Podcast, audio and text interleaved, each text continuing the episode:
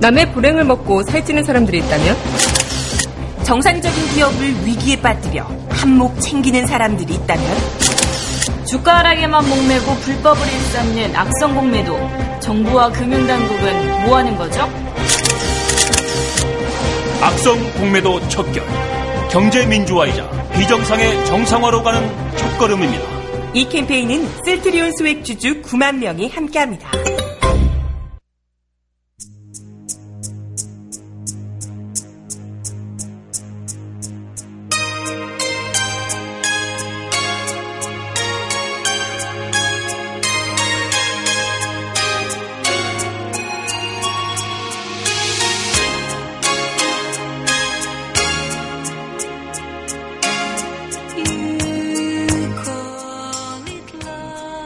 강민선의 문화다락방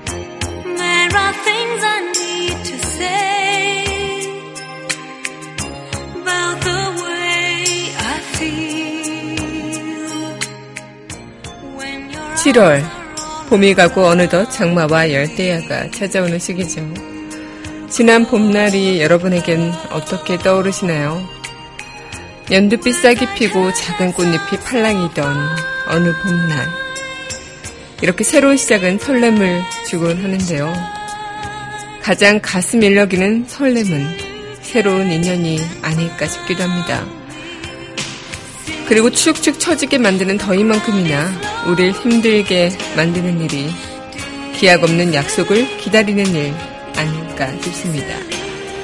하지만 만남이 정해진 기다림이라면 조금은 괴롭더라도 하루하루가 즐거울 것 같습니다. 무더위가 가시고 찾아올 가을의 높은 하늘처럼 말이죠. 연인의 발자국 소리에 설레듯 7월의 문화다락방 시간에 여러분들의 마음이 설렜으면 좋겠습니다. 7월 1일 여기는 여러분과 함께 꿈꾸는 문화다락방의 강미선입니다.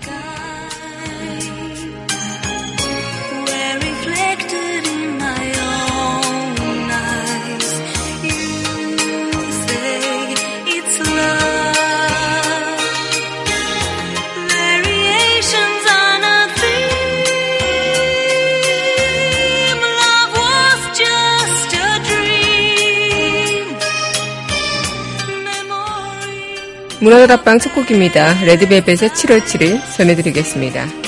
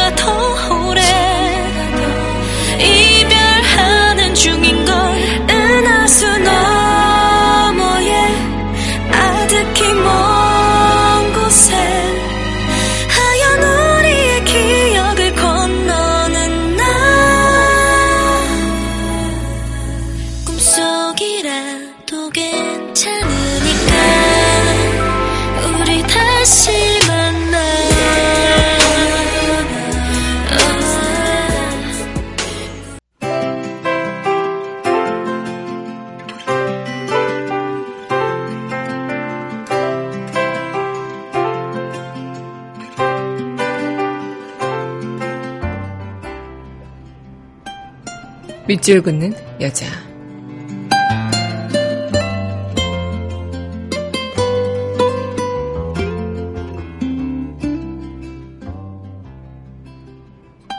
(7월의) 시 이혜인 7월은 나에게 치자꽃 향기를 들고 옵니다.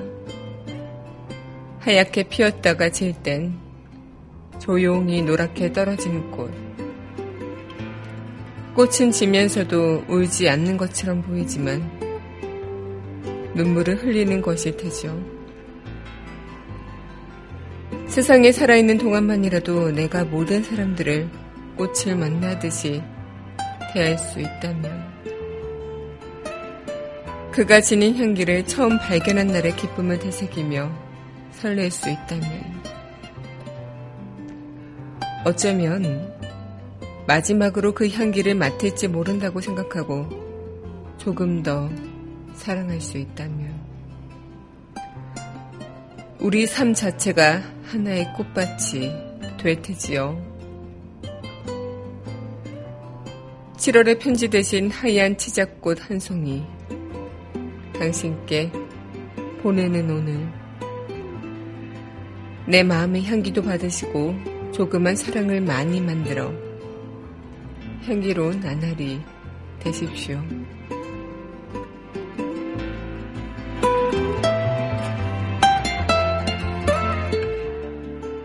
7월의 시 이혜인 수녀님의 시 오늘은 밑줄 긋는 여자였습니다.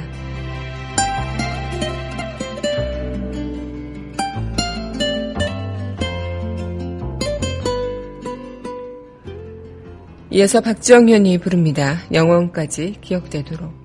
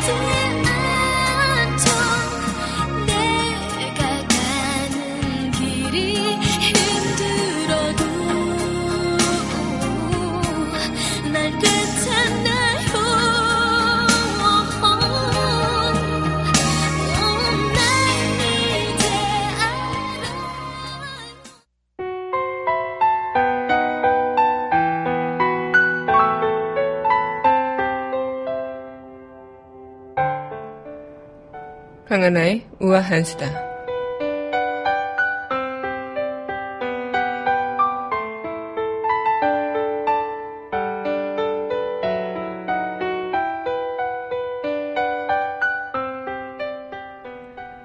네, 점점 비정규직과 또 그런 기업 규모가 클수록 근로자 중에 비정규직이 늘어나고 있다고 합니다.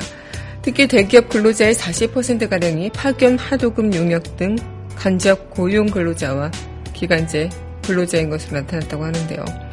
기업 규모가 클수록 간접 고용 근로자의 비율이 더 높아서 고용 안정에 역행한다는 지적 또한 나오고 있다고 하죠. 이 대기업의 직접 고용 근로자 중 정규직 근로자는 290만 5천 명, 계약 기간이 정해진 기간제 근로자는 90만 명이나 되었다고 합니다. 그런데 점점 갈수록 기간제 근로자의 비율이 계속 높아지고 있는 현실인 거죠. 특히 제조업 내에서도 그런 간접 고용 비율이 매우 높았다고 하는데 그만큼 이 간접 고용 그리고 기간제 근로자 비율이 높을수록 고용 구조가 취약해진다는 이야기겠죠. 그리고 이 고용 형태를 뭔가 개선하도록 유도하는 그런 취지 또한 어, 계속 이뤄지고 있긴 하지만 어, 별다른 그런 변화가 보이지 않고 있기도 하고요. 점점 갈수록 또 불안해지는 고용시장.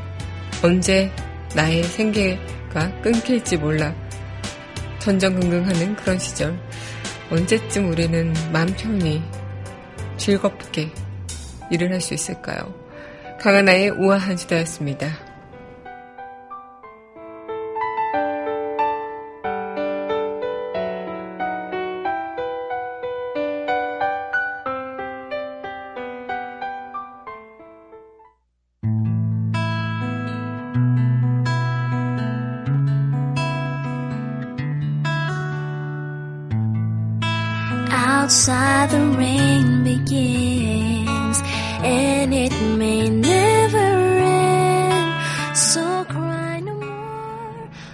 그녀와의 산책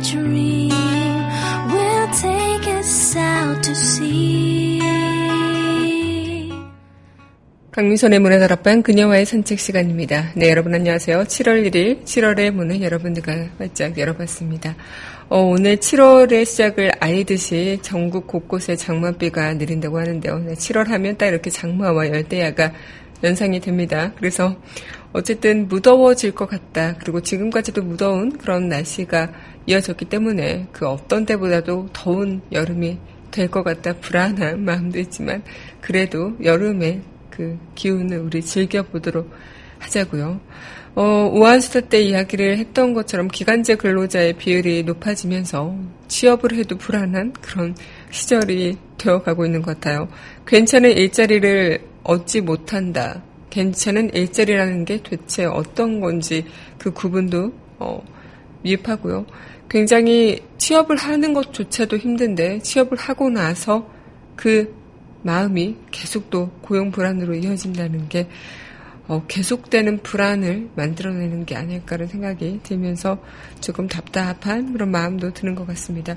특히 요즘은 뭐 월급도 그렇게 많지 않게 받아도 안정되게 일하고 싶다라고 이야기하시는 분들도 많을 테죠. 하지만 또 이게 생활이 물가는 계속 치솟고 또 나는 버는 게 한정되어 있는데 물가는 치솟으면 그것이 또 생활 유지하는데 큰 그런 어려움이 되는 부분도 사실인 것처럼 어쨌든 취직해도 힘들고 일을 다녀도 힘든 그런 계속 힘들어가는 그런 세상이 이어지는 것 같아서 답답한 마음이 듭니다. 네, 오늘 여러분들과 함께 문화다락방 그녀와의 산책 이어갈 시간인데요.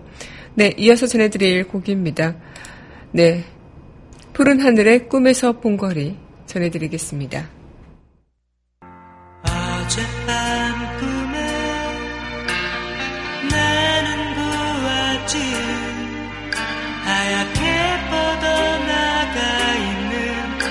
길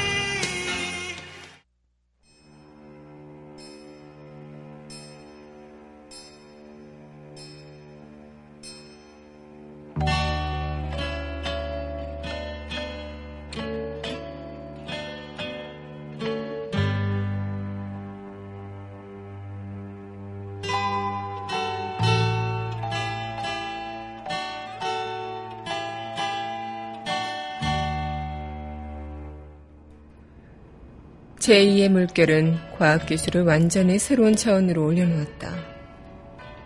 모터, 벨트, 호스 베어링, 볼트 등이 하나가 돼 규칙적인 운동을 계속하면서 톱니바퀴를 물고 돌아가는 거대한 전기 기계를 만들어냈다.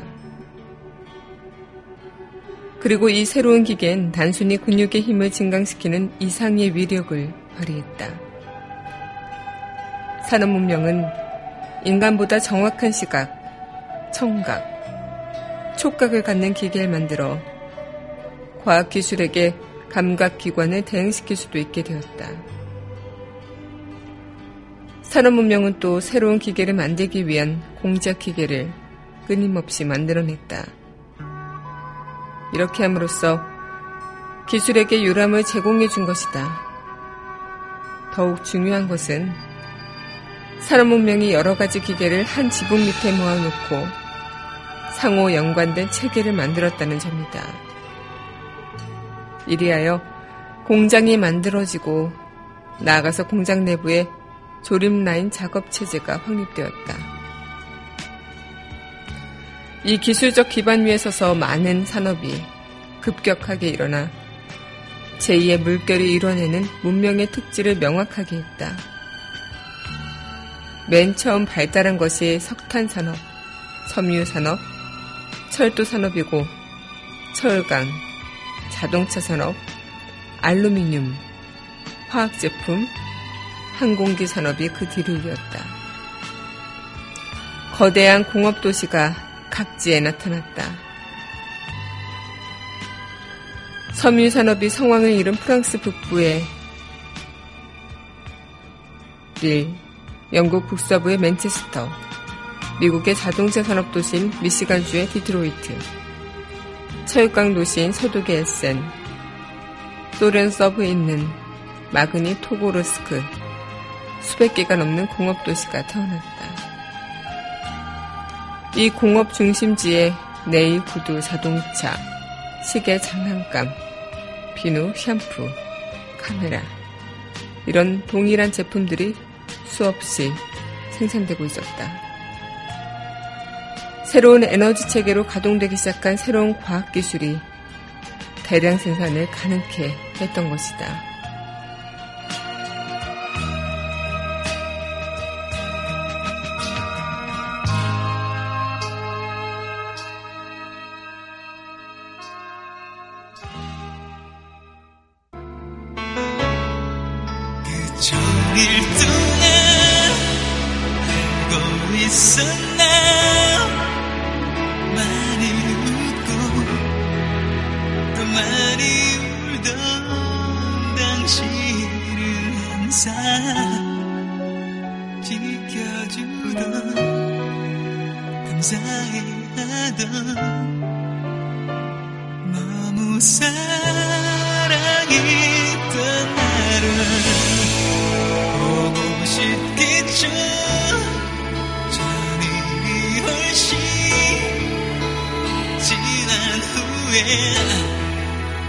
라도 역시 그럴 때죠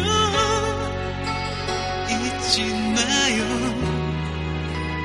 우리 사랑 아름다운 네, 이승헌의 천일 동안 전해드렸습니다. 네. 오늘 저와 함께 산책할 책은요, 네. 어제 별세 소식을 전해드린, 네. 미래학자 엘벤 도플러의 제3의 물결을 여러분들과 함께 하고자 합니다. 어, 뭐랄까요. 진짜 대학생 때 저도 엘빈 도플러 책을 뭐 다 섭렵하지 못했지만 그래도 몇 권을 읽어보기도 하고 또 발췌된 그런 문장들을 보기도 하고 했었는데 그때 그냥 이런 것들을 보면서 음, 뭐 그냥 그렇구나. 아직 실감까지는 나진 않고 뭐 어, 그냥 그런 세계가 있다고 생각을 할 거, 하겠구나. 그렇게 될 수도 있겠구나라는 생각을 막연하게 했었는데, 이제 사회생활을 하고 회사 생활을 하다 보니까, 아, 정말 그런 것들을 좀 제대로 느끼면서 어, 살아가는 그런 시간인 것 같은데요. 어쨌든, 엘빈드 플러의 그런 별세 소식이 많은 또 학자들의 가슴에도 안타까움을 남기기도 했었죠. 그래서일까요? 뭐랄까, 저는 이 엘빈 도플러의 제3의 물결을 대학교 3학년 때 읽었는데요. 어, 너무 오래전에 읽긴 해서 정확하게 기억은 잘 나진 않지만, 그때 그냥 당연하게 이 책을 읽어야만 했던 시절이 있었어요. 그래서 그냥 너무 유명한 그냥 스테디셀러였으니까, 막 대학생활 내내 이제, 어, 초반 한 2학년 때, 그때 이게 스테디셀러로 등극이 되면서, 어, 많은 분들께서 읽다가 이제 저도 읽어야지 읽어야지 하다가 2학년 때 못 읽고 3학년 때 읽었던 기억이 나는데 정말 저명한 미래학자답게 굉장히 구체적으로 앞으로 다가올 그런 미래에 대해서 그렸죠. 그래서 아마 지금으로부터는 굉장히 오래된 책이라고 볼 수도 있겠지만 지금 이 시점에서 보면은 아 엘빈트 플레의 말이 사실이구나 이런 생각을 하게 되지 않을까. 그때 당시에 저자가 예견했던 제3의 물결이 지금 그리고 앞으로 다가올 사회에 대한 모습과 아주 많이 닮아있다는 것은 저뿐만의 생각이 아닐 거라 생각이 듭니다. 뭐랄까요? 그냥 저는 처음에는 그냥 뭐 예견자도 아니고 그냥 어떤 미래에 대한 관측 이런 걸로 그냥 자신이 서술한 게 아닐까라는 생각을 했지만 에비토플러는 역사적 배경, 인간의 본성, 기업과 정부의 정책 변화, 뭐 모든 가능성, 다양한 배경 이런 것들을 다 통계로 내서 그런 것들을 생명성 있게 풀어나가는 점에서 굉장히 설득력이 있고 그때 나도 모르게 좀 저도 이런 책을 그때 당시 별로 안 좋아하고 어렵다고만 생각을 했다가 재밌게 읽었던 기억이 납니다. 지금도 읽는다면 어떤 어, 좀 다른 느낌으로 어, 다가오지 않을까라는 생각이 들기도 하는데요. 네. 오늘 여러분들과 엘빈 토플러의 제3의 물결 함께 산책해 보도록 하겠습니다. 네, 그러면 산책 이어서 하기 전에 노래 한 곡 더 전해드리도록 할게요. 네, 신청해 주셨네요. 네, 백지영이 부릅니다. 잊지 말아요. 내 얼굴 비치던 그대 두 눈이 그리워 외로워 울고 떠오르요 입술이 굳어버려서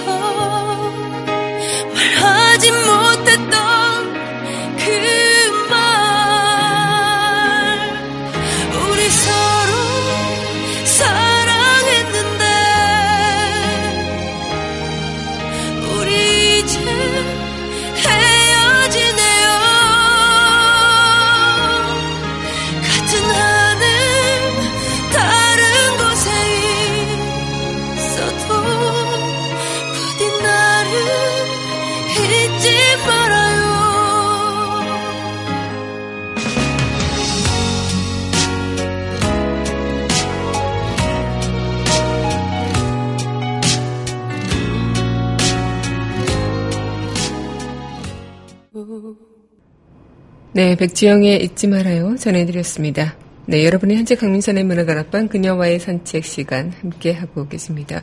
네, 오늘 저와 함께 산책할 책은 엘빈 토플러의 제3의 물결 이어나가고 있죠. 이 핵심 자체가 농경사회였던 1물결이 산업화 시대였던 2물결을 지나 이제 정보화 시대인 3물결을 향해 가고 있다. 이런 내용으로 어, 요약을 해볼 수 있지 않을까 싶은데 이 직장과 가정이 분리되고 고용주와 피고용인 간의 관계가 명확했던 그런 2물결이 서서히 붕괴가 되면서 다시 농경사회 때처럼 가정과 일이 혼합되어지는 그런 문화가 형성될 거다라고 이야기했죠. 정말 그런 게 많이 생기고 있기도 하죠. 내가 자택근무를 하게도 되고 또 혼자 그냥 1인 그런 창업을 하시면서 일을 하시는 분들도 많으시고 미국은 물론이고요. 우리나라 또한 서서히 이런 제3의 물결로 많이 변해가고 있고 이미 많이 변하기도 하지 않았나라는 생각이 듭니다. 더 이상 기업이 고용주가 나를 끝까지 책임져 주는 게 아니라는 것을 깨달았고 또 우리의 생계와 일을 국가가 책임져 주지 않는다는 것도 이미 뼈저리게 느끼고 있으니까요. 그렇게 이러한 변화 속에 저 또한 좀 많은 생각을 하게 됐죠. 특히 그때 당시에 대학생 때는 뭐 이미 사회생활을 하기 전이니까 아직까지는 잘 그냥 막연하게 사회생활을 할 때 나의 모습을 그리는 정도로만 생각을 했으니까요. 지금 이제 와서 이 책을 다시 읽는다면 어떤 생각을 했을까? 또 엘빈 토플러의 별세 소식을 들으면서 다시 그때 읽었던 책의 내용들이 떠오르면서 아, 지금 나는 어떤 생각을 하면서 살았던 걸까라는 생각들 좀 많이 생각을 하게 됐었죠. 지금 제가 민중의 소리 소속 아나운서로 여러분들과 함께 문화다락방 또 뭐 크래시데이트 이런 프로그램들을 통해서 함께 소통하고 하지만 이 아나운서라는 직업 또한 굉장히 어, 무궁무진하죠. 그런 형태 같은 게 기간제 노동자의 형태는 물론이거니와 프리랜서도 아나운서에서는 굉장히 좀 요즘 많은 사람들이 너도 나도 프리랜서에 뛰어들면서 다니고 있긴 한데 그만큼 내가 하는 만큼 어떤 것에 소속되어 있고 안정감을 느끼기보다는 뭔가 뭐 매력적인 거로 내가 나의 여유를 더 찾는 뭐 그런 부분에서 프리랜서 아니면 돈을 더 추구하기 위해서 내 몸을 불사지르면서 일을 하면서 돈을 더 많이 축적을 하는 부분들 어, 이런 다양한 그런 직업군에서도 그런 형태들을 만나볼 수가 있는 것처럼 세상은 너무나도 빠르게 변하고 있기 때문에 그 변화에 맞춰서 우리가 살아가려고 하면은 그 자리에 안주하고 있어서만은 안 될지도 모르겠습니다. 저도 지금 그런 사회 속에서 변화하고 있는 그 과정에 한 선에 서 있는 사람이지만 어, 나는 그 변화에 잘 맞춰가고 있는 사람일까라는 생각에서는 조금은 아니다라는 생각이 들기도 했었죠. 그래서 어, 지금 자리에 안주하게 되고 편하게 주어진 일만 해서는 더더욱 변화가 될 수는 없겠지만 한편으론 그런 시대에 맞서서 내가 어떻게 나를 정비하고 준비해 나가는지 그것은 내 몫이지 않을까라는 생각을 하게 되기도 했던 것 같아요. 안정적인 생활, 요즘에 뭐 많은 분들이 공무원, 공무원 하시는 이유 또한 이렇게 불안한 사회 속에서 이 공무원이란 것은 안정적이기 때문에 이런 것들을 더 선호하고 또 하고자 하는 게 아닐까라는 생각이 들기도 하는데요. 이렇게 변화하는 생활 속에서 내가 안주하고 안정적인 것이 답인 건지 아니면 그 변화에 발빠르게 계속 발을 맞춰 나가는 게 정답인 건지는 그 누구도 모르겠지만 어쨌든 세상은 계속 변하고 있고 세상이 우리에게 요구하는 것 또한 굉장히 다양해지고 있다. 거기에 우리는 어떻게 부응하고 있을까 이런 생각을 하게 되는 것 같아요. 단순히 이 제3의 물결이라는 책이 경각심과 불안감을 주는 책은 아니라고 생각을 해요. 그때 당시에 읽었을 때는 아, 앞으로 이런 세상에서 는 어떻게 살지라는 생각이 살짝은 들긴 했지만 단순히 그런 게 아니라 이런 지금까지 흘러갔던 그런 역사 흐름에 따라서 또 앞으로 살아가게 될 미래를 정확하게 우리가 인지하고 미리미리 준비를 하자 이런 조언이 담긴 느낌이 아닐까 그렇게 접근을 해보면 좋지 않을까 생각이 듭니다. 네 그럼 이어서 노래 듣고요 우리 네 써니트 창고 여러분들과 함께 할 텐데요. 그렇습니다. 단순히 어, 우리가 미래를 어떻게 살지에 대한 것은 여러분들의 판단이고 몫이겠지만 내가 조금 더 세상의 흐름에 휘둘리지 않고 나만의 방식으로 내가 좋아하고 잘하는 일을 열심히 성실하게 해나간다면 세상의 변화의 그런 것을 구애받는 게 아니라 내 자신의 행복을 내가 찾아가는 방식으로 우리의 제3의 물결을 만들어 나갈 수 있지 않을까라는 생각을 또 해보게 되는 것 같아요. 네, 그럼 이어서 노래 또 전해드리고 우리 네 전해 지창고 여러분들과 함께 하겠습니다. 네, 그럼 이어서 전해드릴 곡이죠. 네, 서우의 내가 아는 그대 전해드리겠습니다.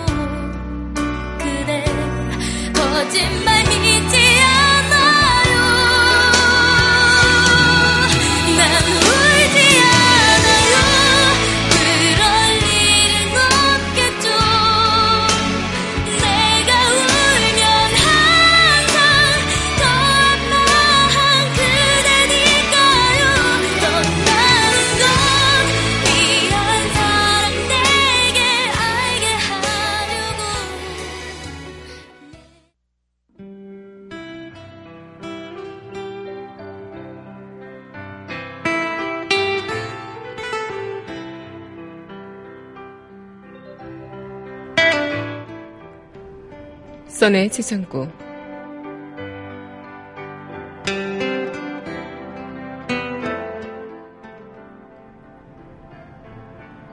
미래는 언제나 늘 빨리 다가올 뿐 아니라 예측하지 못한 방식으로 찾아온다.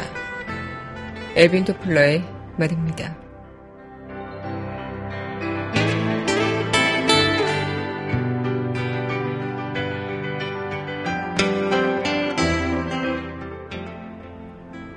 그렇죠. 신이 아니기에 우린 완벽하게 미래를 예측할 수는 없습니다. 하지만 최선을 다해 대비하는 것이 필요하겠죠. 너무나도 빨리 변하는 세상일 테니까요. 아마 대부분의 사람들은 지금 하는 일에 급급해서 앞으로 미래를 계획하는 일조차 하지 않으실 수도 있습니다. 당장 먹고 살기 급하는데 무슨 미래를 준비하느냐 이렇게 생각을 하실 수도 있겠죠.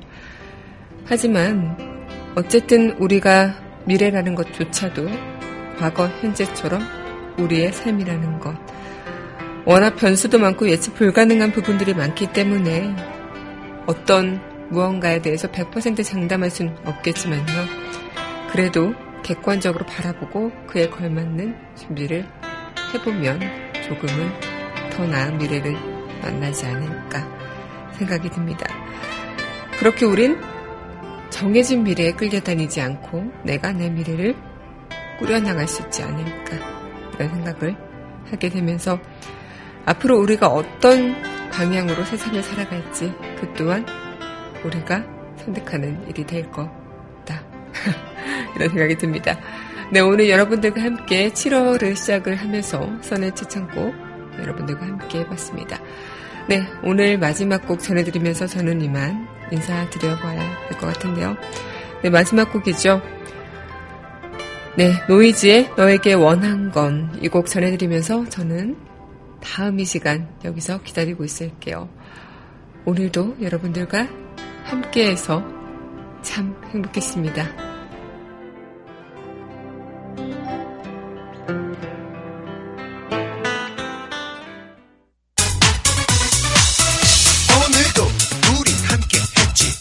했